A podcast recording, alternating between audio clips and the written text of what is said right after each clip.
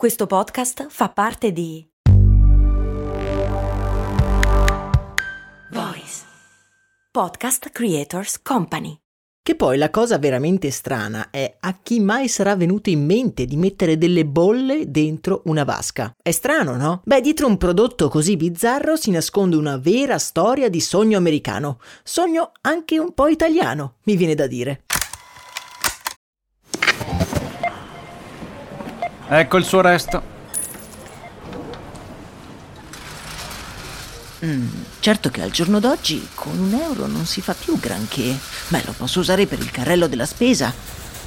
Ma comprare 10 Goliador? Eh no, per quelle servono 2 euro adesso.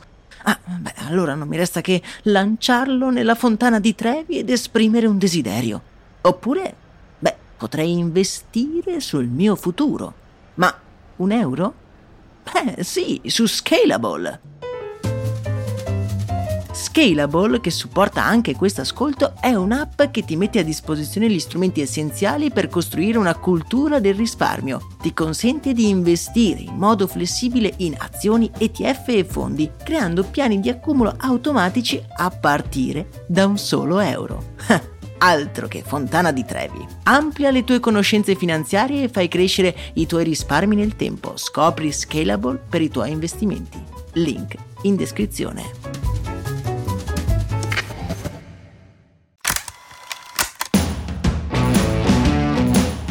Bentornati miei cari viaggiatori nel tempo, io sono Max Corona e oggi vi racconto la storia di un prodotto che mi ha sempre incuriosito, anche se non credo di essermi mai fatto un vero e proprio idromassaggio nella mia vita, anche se sono nato in quello che pare essere la patria dell'idromassaggio, Pordenone. Non ci credete? Beh, sentite un po'.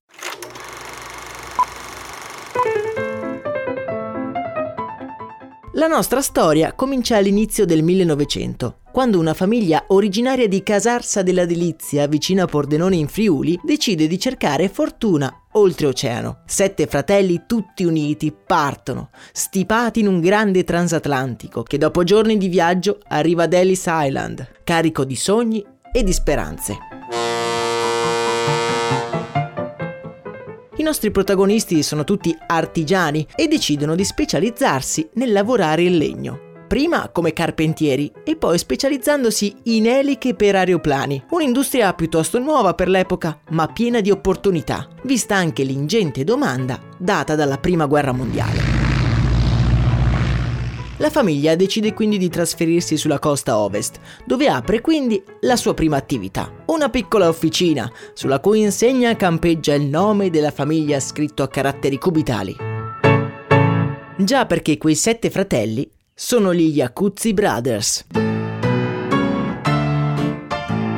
Un po' tutti lavorano nell'attività di famiglia. I fratelli Yakuzzi si appassionano così tanto al mondo dell'aeronautica che nel 1920 producono addirittura due aerei, un monoposto e un monoplano a sette posti per collegare l'Alaska a San Francisco. Il progetto purtroppo non va in porto perché uno di questi prototipi si schianta in un volo di prova e ad aggravare la situazione è che a pilotarlo c'era proprio uno dei fratelli, Giacomo.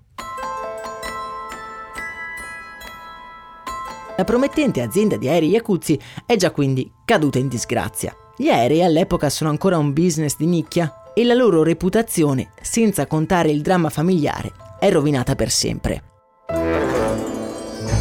Gli Yakuzzi però decidono di non arrendersi e di indirizzare le loro ormai affinate competenze tecniche in un altro campo, quello delle macchine agricole. Lì almeno non ci sono pericoli e il business è già maturo. Tra i vari macchinari agricoli che i vulcanici fratelli progettano negli anni ci sono anche delle pompe per irrigare i campi e una mega ventola di aria calda per evitare le gelate.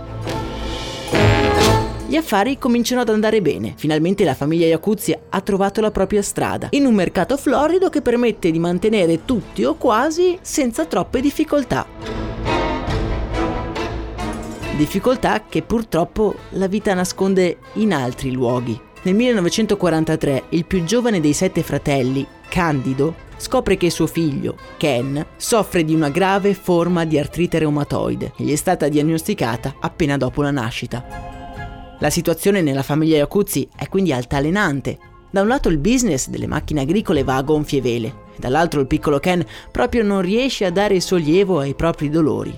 Il medico di famiglia gli ha prescritto anche l'idroterapia, una cosa che andava molto in voga all'epoca.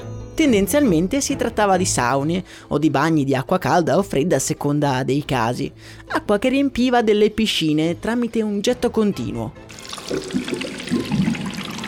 Portando Ken a queste sedute, Candido un giorno scopre che il figlio sta più volentieri nella vasca di acqua calda e più precisamente vicino alla pompa che la riempie, come per farsi massaggiare da quel dolce e continuo getto d'acqua.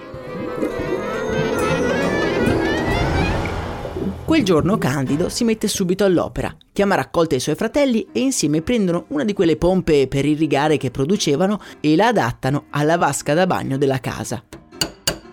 Dopo poco il piccolo Ken è pronto per godersi il suo getto massaggiante, anche tra le mura domestiche e quindi non ha più bisogno di andare all'ospedale. Affascinati dall'aspetto tecnico per la pompa da vasca da bagno e desiderosi di dare al piccolo Ken una soluzione più pratica, Candido e i fratelli si impegnano a creare delle pompe sempre più sofisticate, fino a realizzarne una nel 1956, ad immersione collegata a delle bocchette proprio all'interno della vasca. Animati dal loro indomabile spirito imprenditoriale, gli Yakuzzi provano a mettere sul mercato questa pompa, e provando quindi a venderla a tutti quegli affetti da artrite reumatoide. Ma purtroppo i risultati non sono estremamente incoraggianti.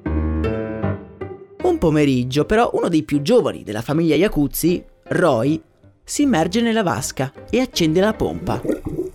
Colto dalla piacevole sensazione data dalle bolle, si rilassa e inizia a fantasticare pensando alle terme romane. Improvvisamente, come un moderno Archimede, Roy balza in piedi e inonda il bagno di acqua. Non dovevano vendere la vasca ai malati, ma ai ricchi.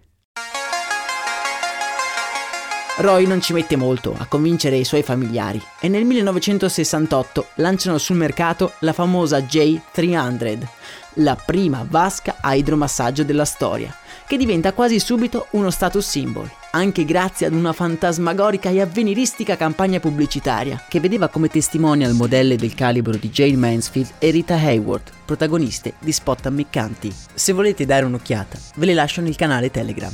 Nel 1970 la famiglia Iacuzzi decide di creare una fabbrica per la produzione europea proprio a Pordenone, il luogo da cui erano partiti molti anni prima in cerca di fortuna. Attualmente Iacuzzi non è più proprietà della famiglia, ma è ancora leader del mercato degli idromassaggio ed è uno di quei pochi prodotti che sono riusciti a radicarsi talmente tanto nell'immaginario comune che la parola idromassaggio ormai è sinonimo di Iacuzzi. E anche voi, fortunelli, la prossima volta che vi immergerete in un idromassaggio, chissà se ripenserete che è stato inventato da un padre che voleva rendere la vita del figlio un po' più sopportabile. Vi ricordo di seguire Brandy nella vostra app di ascolto preferita per non perdere i prossimi episodi. Io vi aspetto nel canale Telegram come sempre. Augurandovi una buona giornata, io vi abbraccio forte. Un saluto da Max Corona. in.